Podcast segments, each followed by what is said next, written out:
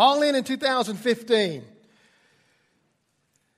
If the world is willing to go all in on a gamble, believers should be willing to go all in on God.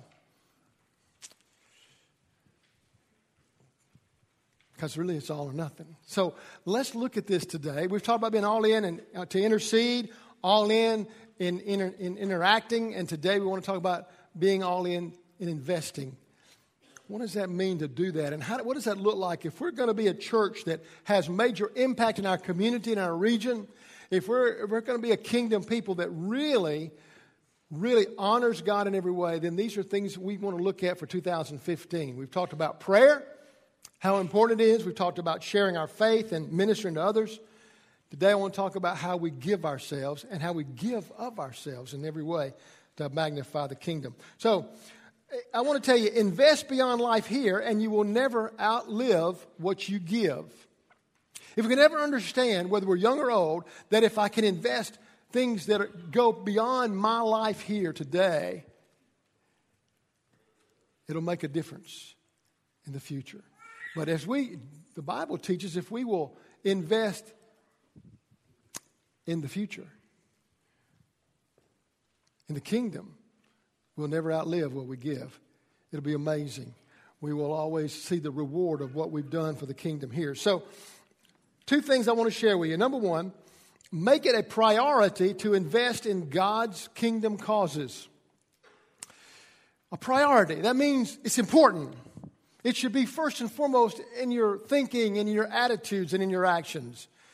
And God's kingdom causes, He's made clear through Scripture and through people who have You've probably heard from friends and from parents and pastor and staff and Sunday school teacher, and they've told you about the kingdom things of God.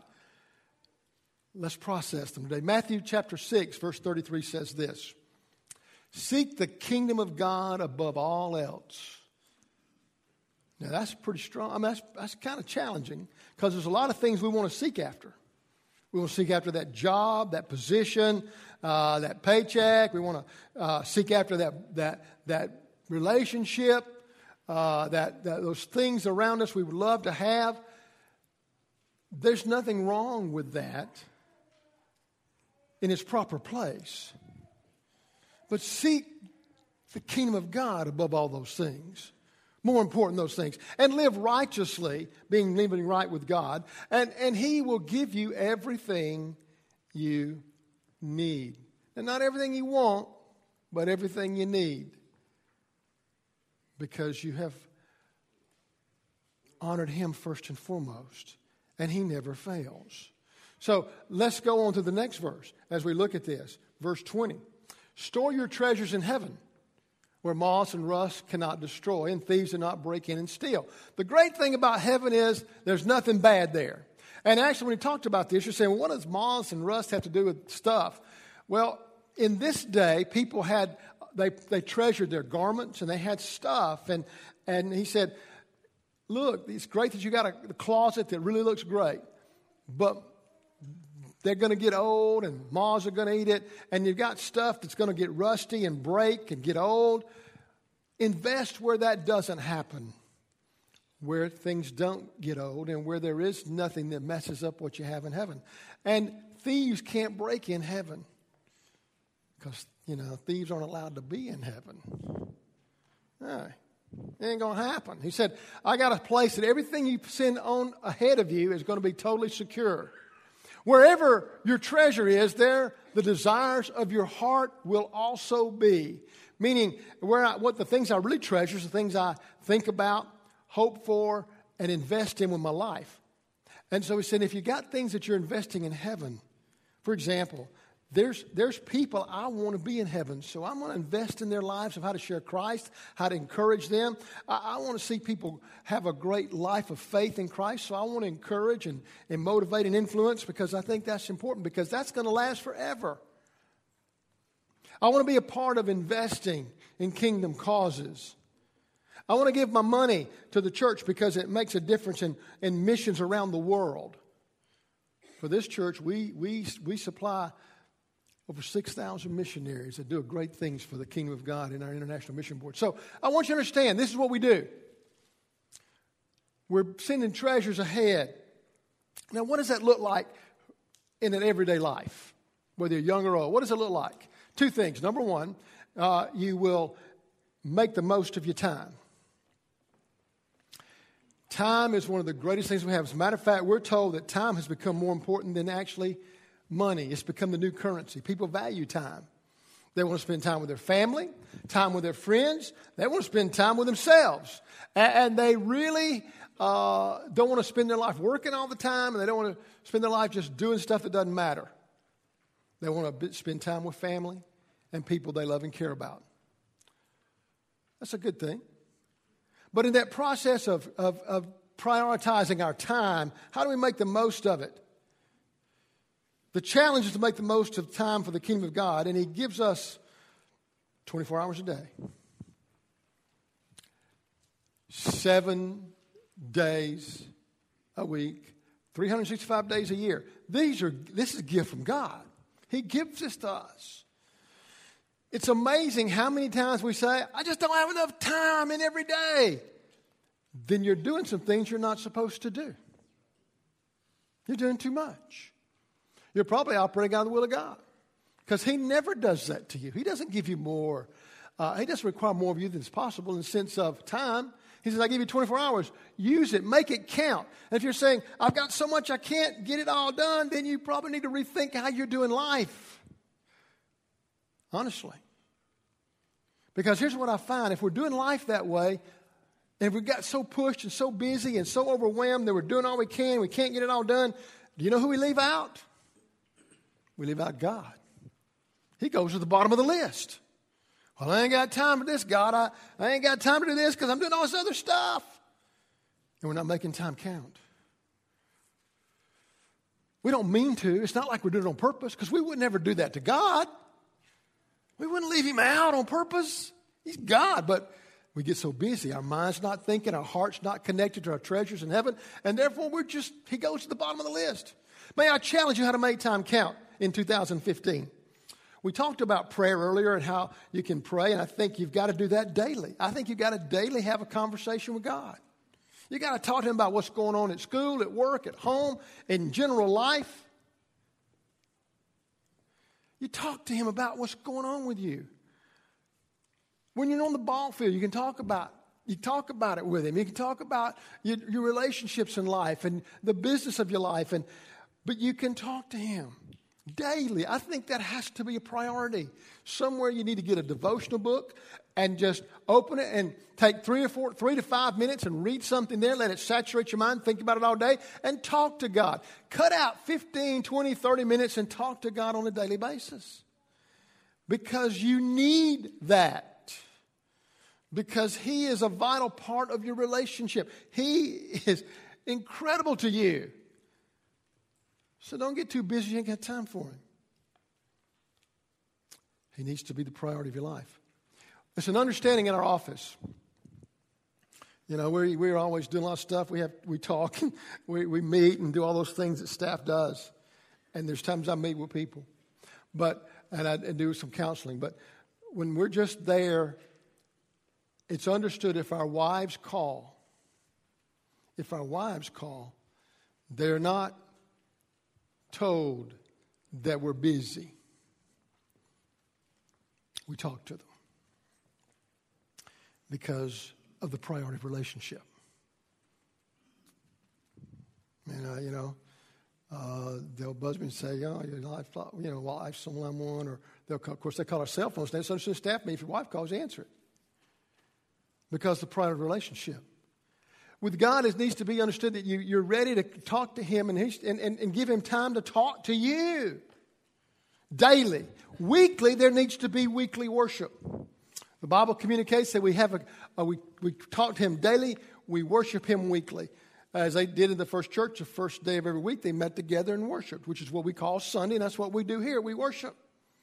Uh, we're told today that the average uh, person that goes to church goes to church one out of three Sundays. That's kind of tough because you kind of lose track. If not careful, you lose connection. That's not healthy. So, what do you need to do? I want to encourage you that you really worship once a week. On Sunday morning, you come and you worship. You can't come Resolute on Sunday night. But you need to connect.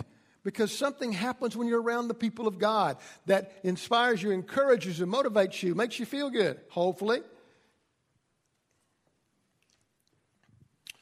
Make the most of your time. Realize that this Sunday morning thing's real important. And I know we got to go on vacations, we got to spend time with family, and I know we got ball, okay? I get that. But that cannot be the most important thing because God gives you time to do all that. So you got to honor Him. You got to worship Him. So here's what I would suggest you do.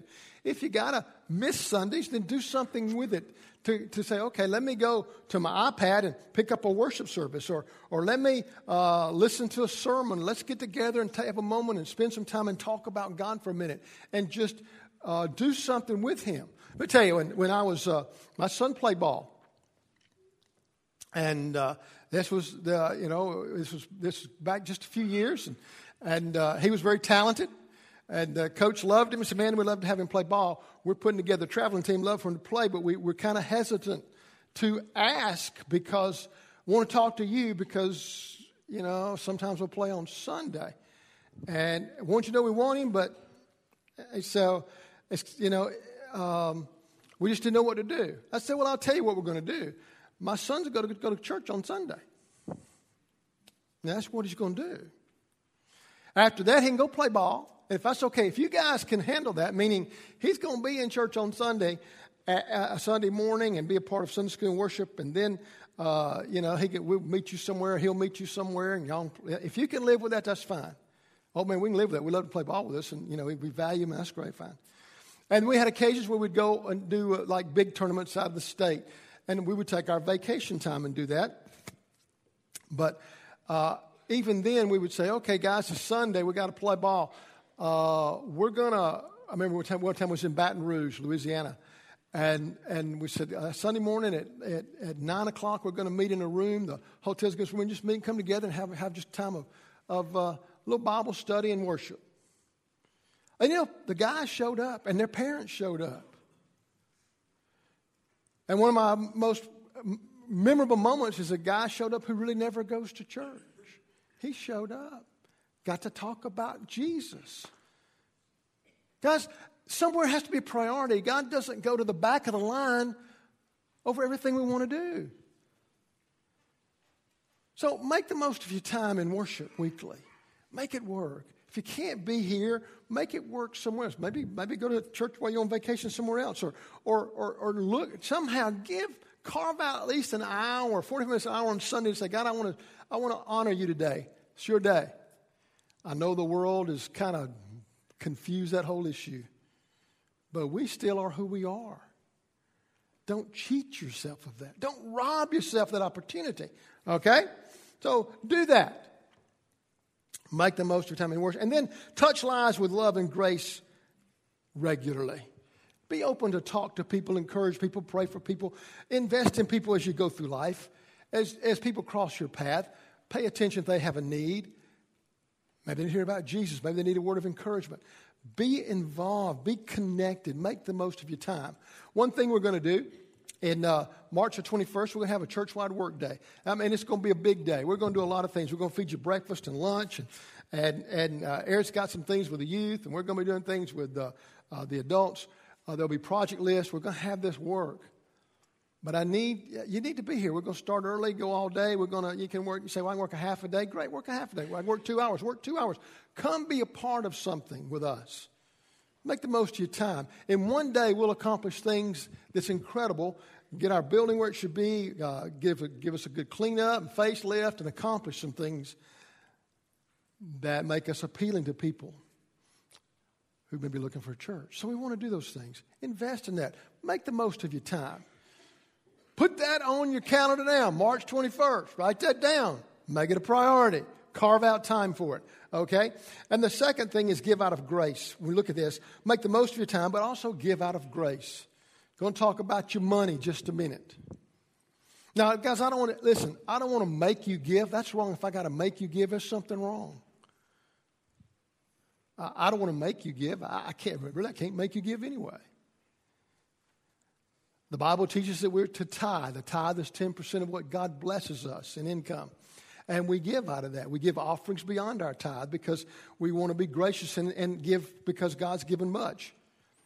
Tithing should not be legalistic, it should not be uh, manipulated. It should be the opportunity to give cheerfully because of grace. Because God's grace has given me so much. He's given me a brand new life. He's given me forgiveness. He's given me a purpose in life. He gives me the resources I need to accomplish that purpose. And therefore, let me give back to Him. He has made opportunities for me to provide. Uh, he's provided for me an opportunity to make a living and to do things and to purchase things that I enjoy. Give something back to Him. And you're never too young to start that. Man, if you, if you got a job, figure out how to give him the 10%. Now, I, I want to say this, and hear me, hear my heart. I, I'm not trying to, listen, don't give out of guilt. Give because of grace. I don't want to make you feel guilty so you'll give. That's, that's wrong motivation to give. You give because God is in love with you and He's blessed you. And you give because of grace. It's to be a joyful time, a cheerful time, because every time you give, you're saying, God, you have already given first, and I give back to you. Wow. You give out of grace. And then it becomes the grace of giving. You say, Well, I'm not where I can tithe right now, Pastor. Okay. Start where you are. Start where you are. Start where you are. And begin to give systematically and consistently where you are. And ask God to help you get where He wants you to be. So when you make that commitment about giving, that's what I'm talking about. I'm not talking about a legalistic thing. I'm talking about basically saying, I want to I want to be a giver. I want to give as God's blessed and, and, and, and, and prospered me. And I want to give. And I want to give because of grace, not because I want to feel guilty, not because, you know, you're going to be mad at me if you don't. Listen, I ain't going to be mad at you if you don't. All right? I'm not the one you're trying to please. I want you to send something ahead, it'll be there when you get to heaven. I want you to understand that. When you give to this church, you give to the ministries here. As you give to us, you're visiting hospitals through because our staff does that. You're you're ministering to people that are hurt and broken because our staff does that. You're you're uh, you're you're helping to send the gospel around the world through our missionaries, both here and around the world. Guys, we are, we are sending relief and disaster relief to places in, in the country when things go haywire with the weather. We are doing amazing things. We're building wells in places where there's no water. You're a part of that when you give. And God honors that. I just think you make it a priority. When you're figuring out your bills, you figure out, God, what can I give you here that that you've asked, but can I honor you with this? It's the priority of giving. The woman who anointed uh, Jesus, he was, at the, he was at the house of Simon the leper. And Simon had leprosy. God healed him, so he grew through a party. Saying, everybody come eat at my house because I ain't been able to touch anybody for a long time, man. I've been alienated, isolated. I want everybody to come over. We're going to have food. We're going to have a time. I'm going to hug people. Lepers never got to do that. And sure enough, there's a, everybody comes, and in the process, one of the women, it says, came and anointed Jesus with, with, with oil from an alabaster box. She broke it open. It was worth 300 denarii, we're told, which is a year's wages. And she poured it on his head. And that offering, that gift, ran down his hair and his face, his beard, down across his body. And the disciples said, That was kind of a waste, wasn't it? and Jesus said, Oh, no, no, no, no, no. And then old Judas, because Judas, was, Judas had a bad attitude about money anyway, he said, We could have given that to the poor. That really wasn't what Judas wanted to do, incidentally, but we all, when you don't want to give to God, you make any excuse will do. You know how that is.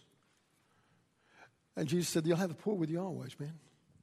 That doesn't mean you neglect the poor, ignore the poor, but you understand you honor me.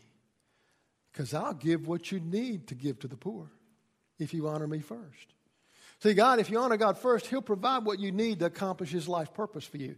That's just what you got to understand. And somehow we've gotten away from that. We think, well, I ain't got to do that because I, and, and we, we just think, oh, I, I got nothing left. I don't want you to live that way.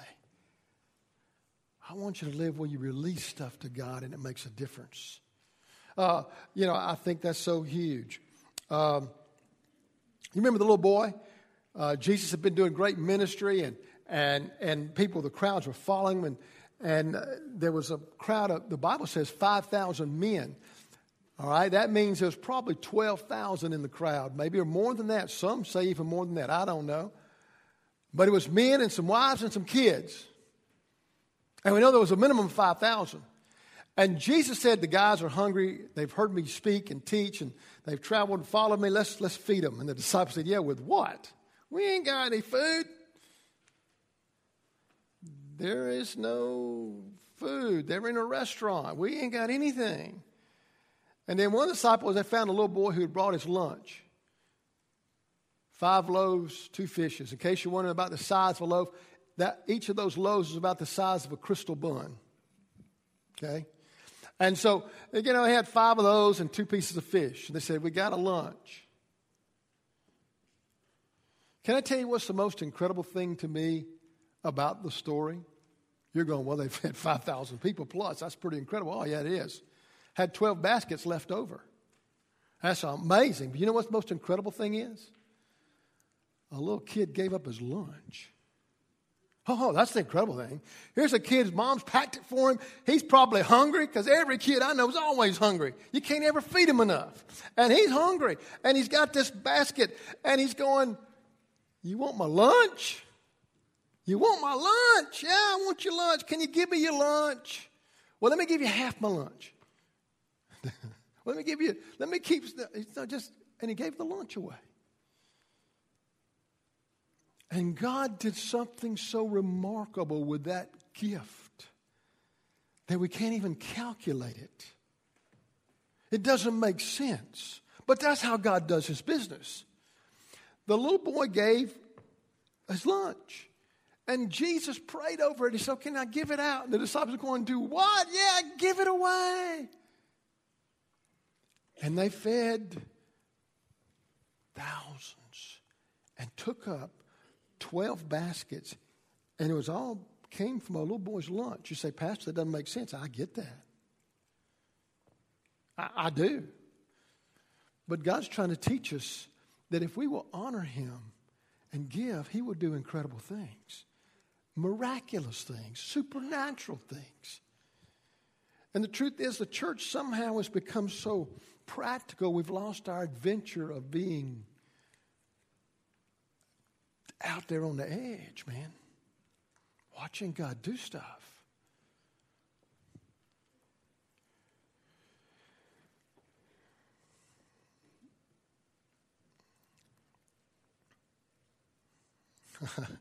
I was listening, I was flipping through the radio the other day, and uh, I heard this song. I think it was a country song, and I, all I heard was part of it. But I heard this one phrase. I said, "I got to tell the church Sunday," because I think it's great.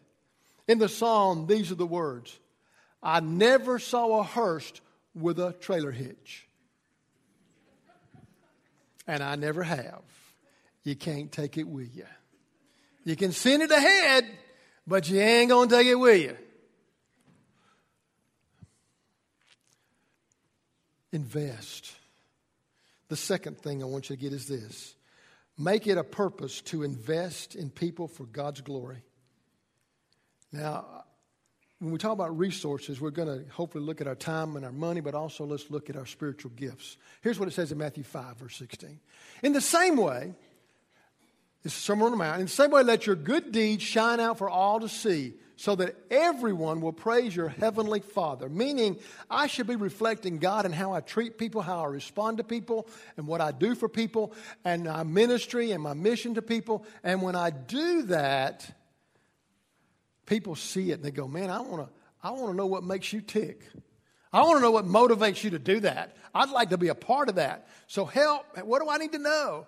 And he said, well, let me tell you about Jesus, man. He's great. He's the reason I do what I do. He's the purpose for my good deeds and how I serve and minister to people. So I think you got to know number one, motivate with your spiritual gifts. Romans chapter 12.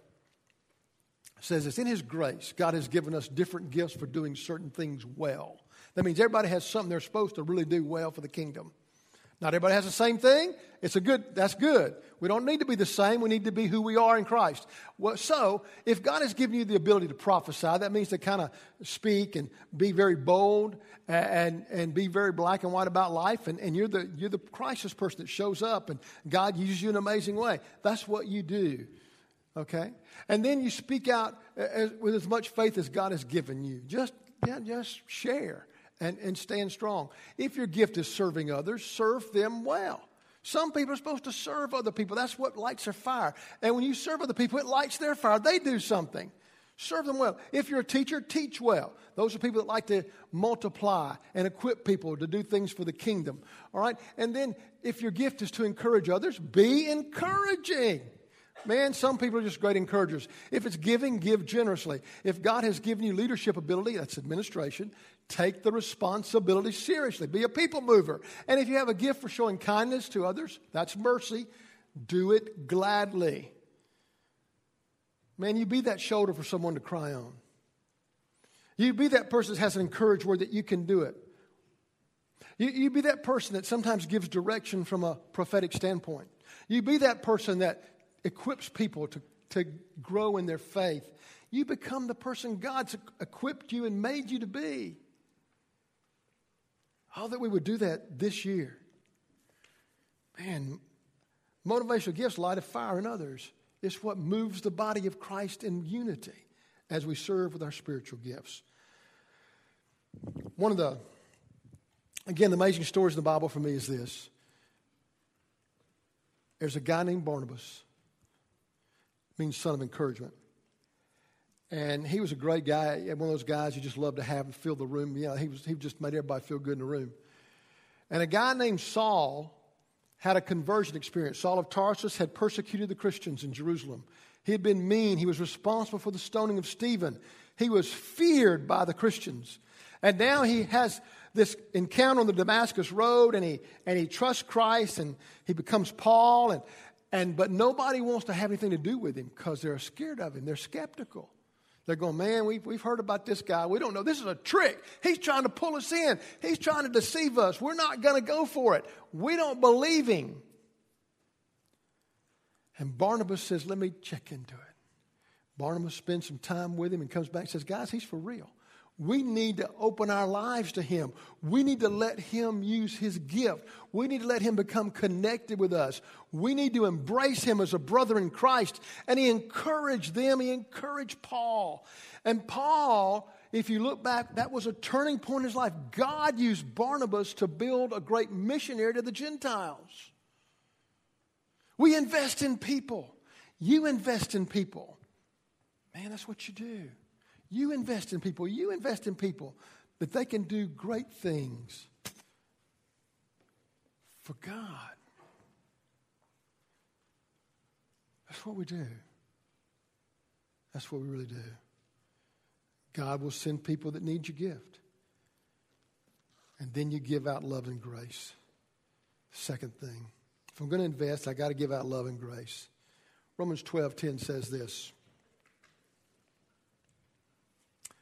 Love each other with genuine affection and take delight in honoring each other. Enjoy it. Prefer that, push that person up, push that other guy up, make them the hero. Man, that's what you do.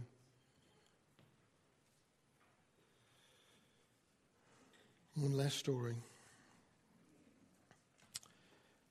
There was another time when Jesus was having a meal and someone interrupted. Sometimes we confuse the two, uh, the, the anointing at Simon the leper and the other one at Simon the Pharisee. Simon the Pharisee also had a dinner party, different Simon, and he invited Jesus to come. And they reclined at the table, meaning they ate on their elbows and faced the table and their feet faced away from the table. And, and, and something happened that just kind of interrupted the dinner party a woman slips in and goes to the feet of Jesus and begins to wash his feet and cry over them and wash them with her hair. And Simon is irritated by this. He is saying, if that guy was really a prophet, if he really was who he said he was, then he would know that person is a sinner. All right? And he would not let her touch him. Now, just so you know, when he was saying that she was a sinner, it probably was indicating she was a prostitute.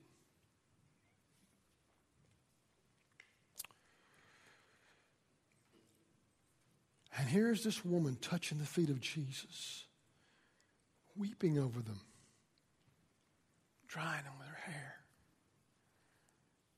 And Jesus says, Simon, when I came here, you didn't wash my feet, which is instantly a custom you were supposed to do, but she is serving me. She is washing my feet, even with her tears. It is incredible what she's doing. And she's done this because, yes, she has sinned much, but she's been forgiven for everything she's ever done. We go back to grace. Love. Give love and grace. That's what Jesus did. For the believer, it's all in or nothing.